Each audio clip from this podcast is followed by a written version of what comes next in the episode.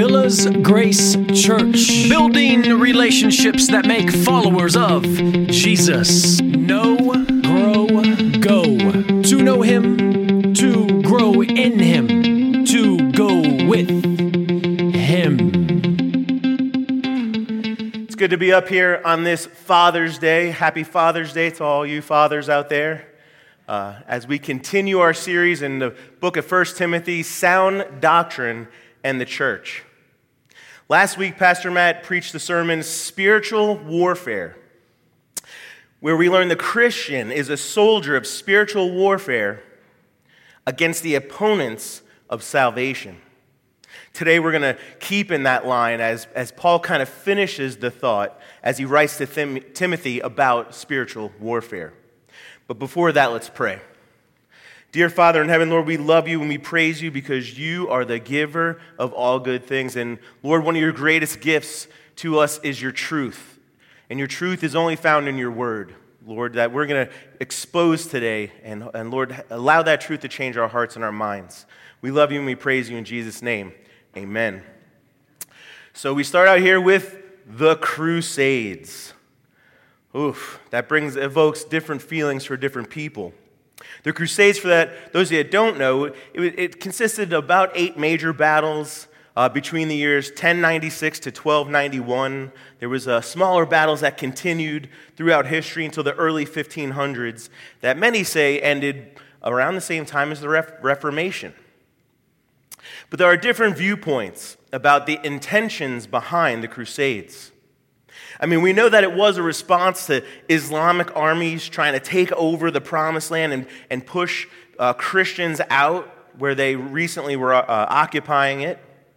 And the Christian viewpoint is, is that, of, that we were just defending our innocent people, that we were, we were getting up our own armies to battle these Islamic forces as they moved in. That's a very, very valid point, and it's very historical. But even then, it seems to have been later on hijacked by those calling themselves Christians and, and seen as a, a power grab by certain people groups and also the Catholic Church.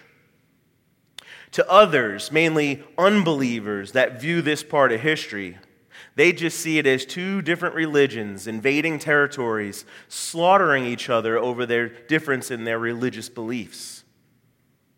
So, as noble as it seemed to have started out, especially by the Christian viewpoint, you know, we were just trying to defend our people, it does not seem as one of the best times in, in the history of Christianity. Almost like a black eye on the history of Christianity. So while these, this was called the Holy War or the battle for the Holy Land, church, let me ask you is this spiritual warfare? It is not. It's strange. I thought about this as I was writing this sermon over the last few weeks, and just the way that, that people view Christianity, and especially things like the Crusades. What's interesting to me is that people who view Christians as the evil entity that went, you know, on armies, you know, trying to attack and slaughter people, they don't view missionaries the same way. They don't have as much of a problem with, with missionaries that go and spread the gospel through service and truth and love. I've been on a number of home and foreign mission trips, and even when discussing uh, these you know, trips that I was taking with unbelievers, people that I know that aren't real big fans of Christianity, they almost seem to be met with admiration and respect. I mean, how could you get mad at somebody who's using their summer vacation to go help build an orphanage in a third world country? And they even really didn't make it didn't make much difference that they knew I was going there to talk about Jesus. But because I was doing something in their eyes that was noble, it seemed to be more acceptable to them. Maybe there's something to that. Listen, this is not about impressing non believers. The point is, there's a specific way that God wants us to impact the culture and the world around us. Last week, Pastor Matt reminded us that we are soldiers in a spiritual battle. That is clear. We are all called to be soldiers in this battle. But there is a way that God wants us to fight in this battle. As we continue in the, the book, book of 1 Timothy, we're going to look at the, the beginning of chapter 2. Paul continues to explain to Timothy that even though you are being heavily persecuted, that there's acts of violence being perpetrated against Christians right before your very eyes, this is how we're going to respond, and this is how we're going to fight back. And that's the reason why the title of today's sermon is Fighting the Battle God's Way. Fighting the Battle God's Way. Here in the first eight verses of chapter 2, Paul explains to Timothy in a very practical way how we should behave as soldiers of Christ. So let's get into those verses. Uh, follow along as I read 1 Timothy 2 1 through 8. He writes, First of all, then, I urge that supplications, prayers, intercessions, and thanksgivings be made for all people, for kings, and all who are in high positions, that we may lead peaceful and a peaceful and quiet life, godly and dignified in every way. This is good, and it is pleasing in the sight of God our Savior, who desires all people to be saved and to come to the knowledge of the truth. For there is one God, and there is one mediator between God and men, the man Christ Jesus, who gave himself as a ransom for all, which is the testimony given at the proper time. For this I was appointed a preacher and an apostle. I'm telling you the truth, I'm not lying. A teacher of the Gentiles in faith and truth. I desire then that in every place the men should pray, lifting holy hands without anger or quarreling. If we took these eight verses and we condensed them down into one main idea this morning, we would get this Christians fight for the gospel God's way, not man's. Christians, as soldiers of Christ, there's two different ways we could look at this. We could look at it by fighting it, it, it God's way through His power and His plan, or we could try to do it in our power, in our plan. Let's break down these verses to see why this statement is true. Going back to first verses 1 through 4. God commands us to impact our culture through prayer and holy living. He says, First of all, then I urge that supplications, prayers, intercessions, and thanksgivings be made for all people, for kings and all who are in high positions, that we may lead a peaceful and quiet life, godly and dignified in every way. This is good, and it is pleasing in the sight of God our Savior, who desires all people to be saved and to come to the knowledge of the truth. So we start off in verse 1 First of all, then. What is that then doing there? It's almost like a therefore. So when we see the therefore, we got to figure out what it's there for. It's kind of the same thing. It's much like he's saying, knowing what I just explained to you, that we are Christians in a spiritual battle, that's the then. So then what do we do? Well, first of all, remembering that we are in a war, not against flesh, but a spiritual battle. Paul's going to tell us how to engage in this battle. First of all, Jesus commands us to pray for all people. All people, even our enemies. What kind of prayers does, does he say there? Well, we see supplications, intercessions, thanksgivings. Supplications is, supplications is a prayer that asks to fulfill a need where something is lacking. Think of it that way. And it's not just for Christians and saved people because the lost are lacking salvation. Amen? That's a big lacking. We should pray for those that do not have salvation. We, we should make intercessions for them. It's a prayer that understands a desperate need, and we're interceding on their behalf. We're, we're begging God to please reveal His truth to these people. We're interceding for these even our enemies? Thanksgiving, a prayer with a grateful heart for what God has done for us or what He's capable of doing for others. Thanksgiving, praising God through prayer, is probably one of the most important things we could do as Christians. Church, do you realize that you are never as close to God than when you're praising Him? It's an amazing thing that happens. We get so close to God when we're praising Him for who He is and what He's done and what He's capable of doing. So, right off the bat, Paul is saying, prayer and praises are our weapons to fight this battle? Well, this pleases God.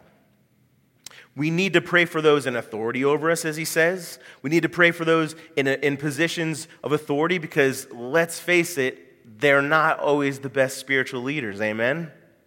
Think about the government right now or the past however many years. They're not really the greatest in spiritual matters. And as Christians, we want to try to vote for people that have our like minds and our like ideas. It makes sense, right? It makes sense, right? All right, you guys are with me. But we remember that God appoints all authorities, doesn't He? He even allows evil tyrants to rule over us. You're right. So even if they're evil tyrants, we should pray that they repent and be saved. God wants all people to be saved, not just the ones we agree with. And if you, if you really want me to press this point, at this point, Paul's talking about the Emperor Nero, who just for funsies liked to torture and murder Christians. I don't know about you, but as Christians these days in this country, we're not really being tortured and murdered. So we could probably find it in our hearts to pray for our leaders. Amen? You want to please God? Pray for those that persecute you. Next, Paul says another thing that's a, a, an earmark of a soldier of Christ is that he, we live peaceful and quiet lives, uh, dignified. Peaceful refers to the internal disturbances. It's about how you feel inwardly about what's going on around you.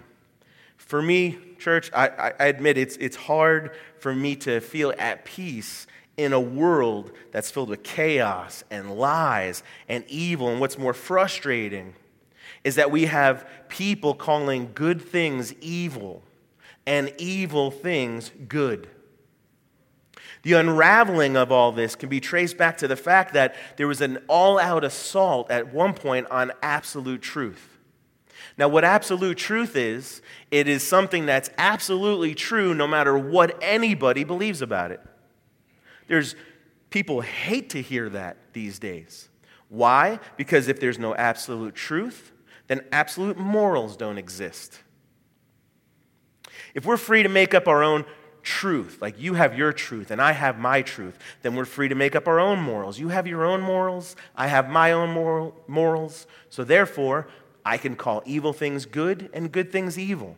This is where we are at right now as a nation. Let me ask you, church, is God shocked by this?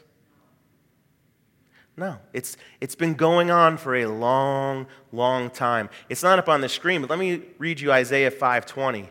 It says, Woe to those who call evil good and good evil, who put darkness for light and light for darkness. It's been going on for a very, very long time. Here's the point God allows us to believe what we want to believe. Think about that. God allows us as individuals to believe whatever it is we want to believe. You're, you're free to believe that you're a fish and you could now breathe underwater.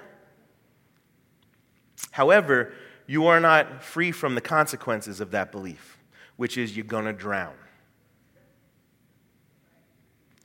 When someone has a belief that's contrary to God's word and his absolute morals that we find in God's word, pray for them. Think about that. We want to come at them and we want to debate them and, and we want to attack them. But here's the thing, folks, they're not getting away with anything. They're not, because one day they will have to face the wrath of God if they do not repent and trust the Savior. Our hearts should break for them. While we should strive to never bend our will to the word to the world or hold fast to the truth of God, we have to strive to live in peace with our authorities and the people that are around us. And we may face persecution as Christians. That, that, that's probably coming.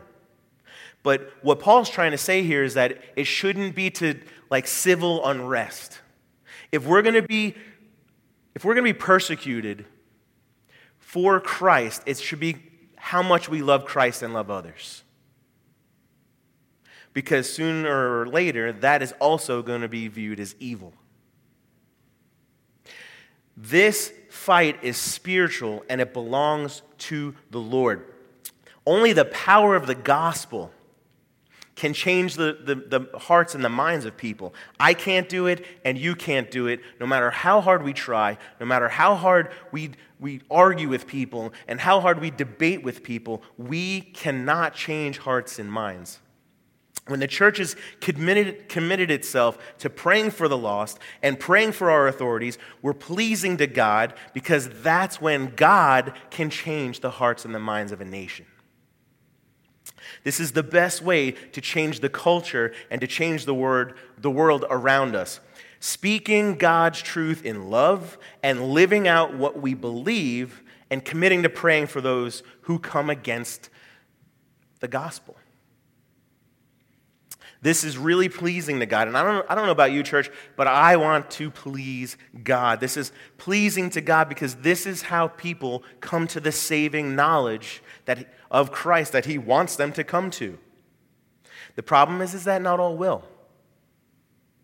Like I said before, there's enemies of the gospel. When they hear the gospel, they don't want it. They, they don't want to listen. They don't want to be accountable to God. They're too in love with their sin. And that's okay. God is, is not into forcing people to love Him. But this is why we need to pray for them and live in a way that draws men nearer to God. We cannot spread the gospel through the force of war. And some might say, well, okay, well, what about the Old Testament wars? I mean, God didn't seem to mind those, right? He was kind of telling them, go make war and, and do this and go fight these battles, and I'll be with you. Well, that was specific to the nation of Israel and the promise to them for the promised land. God warned those people that were in the land that the Jews were going to come and take over to evacuate. And because they didn't, God judged them. So think about that. Newsflash to us Christians. First of all, we're not Jews. Second of all, this country and this world is not ours to conquer for the gospel, it is our mission field. That changes a lot of perspective, doesn't it? This is not our promised land. This is not ours to battle and to fight over. This is our mission field to spread the love of Christ. And it brings us to our first point. God commands us to impact our culture by praying and peaceful living. It's so contrary to what, we what we believe. It, but, but this is the way God wants us to fight this spiritual battle. Now, listen, don't think for a moment that I'm anti war. I'm not, I'm not saying that war is bad or that all wars, you know, were bad. I, I'm not. I have uh, one son in law that's active military, he's deployed right now. And my other son in law was uh, ex uh, Army Ranger, or I'm sorry, Army Airborne. That's a little bit different. He jumped out of airplanes. I am not against that. I respect them, I love them. I'm so proud to, to be their father in law. So don't think that, that when I say that, I'm anti war. We should protect those that cannot protect themselves. But when it comes to battling those who oppose God, it's not in the physical, it's in the spiritual. And we pray for those around us, asking God to reach them with His truth. So, who do we pray to and why? That's kind of the next thing that Paul covers here. And I like how he interjects this. Going on to verses 5 and 6. For there is one God, and there is one mediator between God and men, the man Jesus Christ, who gave himself as ransom for all, which is the testimony given at the proper time. The power to change this world is not through religion. Hear me when I say that it's not through religion or the power of man, but through Jesus and his work on the cross. There's only one God, and there's only one way that saves man from the wrath of God, and his name is Jesus. He's our only mediator, as it says. So, what's a mediator? That's someone that, that settles a dispute between two sides, someone that could represent both sides and settle a dispute. So, how, why is he our only mediator? Why does it have to be Jesus? Well, because he's God and he's man. He's the only one that could represent humans and the Trinity at the same time. Jesus represents us because he lived a human life and he knows what it's like to be one of us. Second, it says he gave himself as ransom for all of us, meaning we sinned against God. He paid for our sin. Therefore, he is the only one that has the right to mediate between God the Father and us. What an amazing idea that is. No human, no priest, no pastor, no rabbi, or no holy man of any kind has the right to face God and demand our forgiveness. And they certainly do not have the right to forgive sin. No man at all. No priest, no pastor, no rabbi, no holy man could forgive you of your sin. That is why Jesus has to be our mediator. He gave himself as ransom for all, it says there. Let me just explain that because it's not a universal thing. Now, was Jesus' sacrifice on the cross payment enough for every man, woman, and child that has ever lived or will live? You think? That Jesus could have died for everybody? Yes, absolutely. Absolutely. However, as we said before, not all people will come to the saving knowledge of Jesus and accept him as Savior. So, how do we know he's the only one that, that could do this? Look at verse 6. It says, he gave himself as ransom for all, which is the testimony given at the proper time. Well, what does that mean? The testimony given at the proper time. The testimony is the testimony of God, it is the work that Jesus did on the cross. And it shows us two things about the heart of God. First of all, he's very, very, very serious about sin, serious enough to kill his son on the cross. But secondly, he loves us enough to make a way for us to be forgiven for our sins. And it brings us to our second point. The cross shows us the power and the love of our Savior. The cross shows us the power of Jesus and the love of our Savior all in one. God's wrath will be poured out on all those, as I said, that sin against him and do not know Jesus. But Jesus took that wrath that we deserved. He showed us his ultimate love and his ultimate power. For those who are lost, he is their only hope. That's why we can say our main idea this morning Christians fight for the gospel God's way not man's, because it's just too important to be left to us. It's so tempting to want to do everything that we can to stop evil, even stuff like the Crusades. I, I, can understand that. Like, we need to mount an attack. We need to come together. We need to protect ourselves. We need to conquer this land. We need to kick these people out of here who are bringing a false God and attacking our people. I get it. It makes sense humanly that we want to use all of our resources, even the military, to stop evil. And like I said before, we should when it comes to protecting things like freedom and people that cannot defend themselves, but not when it comes to defending the gospel. As I read those final two verses in verses 7 and 8, I just want us to really focus on what Paul is trying to teach us today. Just think about, you know, what we're talking about as he wraps it up by saying this For this I was appointed a preacher and an, and an apostle. I'm telling you the truth, I'm not lying. Like he had to really explain himself to Timothy. And here's why because he says, I'm a teacher to the Gentiles in faith and truth. The Gentiles weren't really seen as someone that should receive the gospel in some areas of the church. Plus, they were the ones that were doing all the persecuting. And Paul's saying, No, I'm, I'm, a teacher to them in faith and in truth.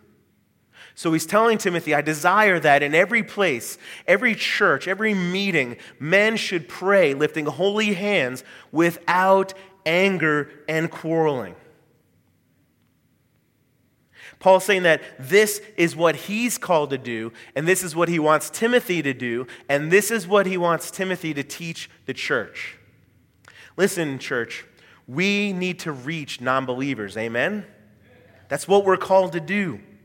We need to help change and we need to help shape culture because we're failing at an alarming rate. We are. And, and, and we try through politics and logical arguments, which are not, you know, I, I love apologetics.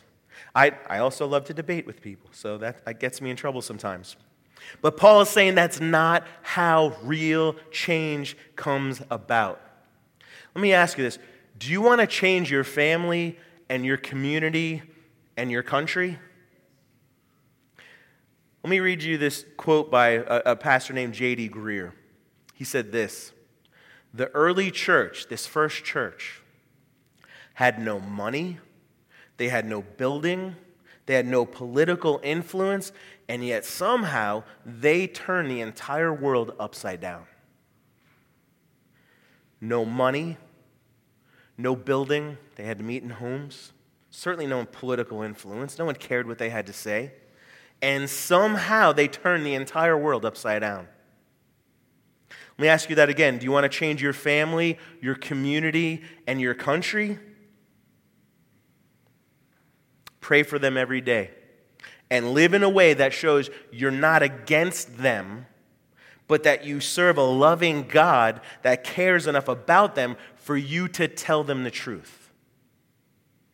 We have to stop being against people and for the spreading of the gospel. As Joe comes up, and I wrapped up. Just think about that as we go over what we learned today. Remember in our, in our first point, God commands us to impact our culture by prayer and peaceful living. This is how we go. This is how we go. You know, we, we know, we grow, and we go. This is the part, this is how we go. We're supposed to stand for what we believe. And please, vote your hearts. You should in, in, in politics, vote your heart. Vote for what you think God how wants a Christian to vote.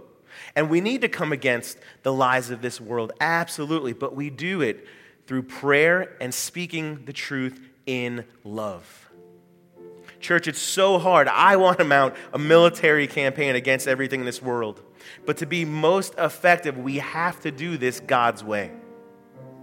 We have to do it His way.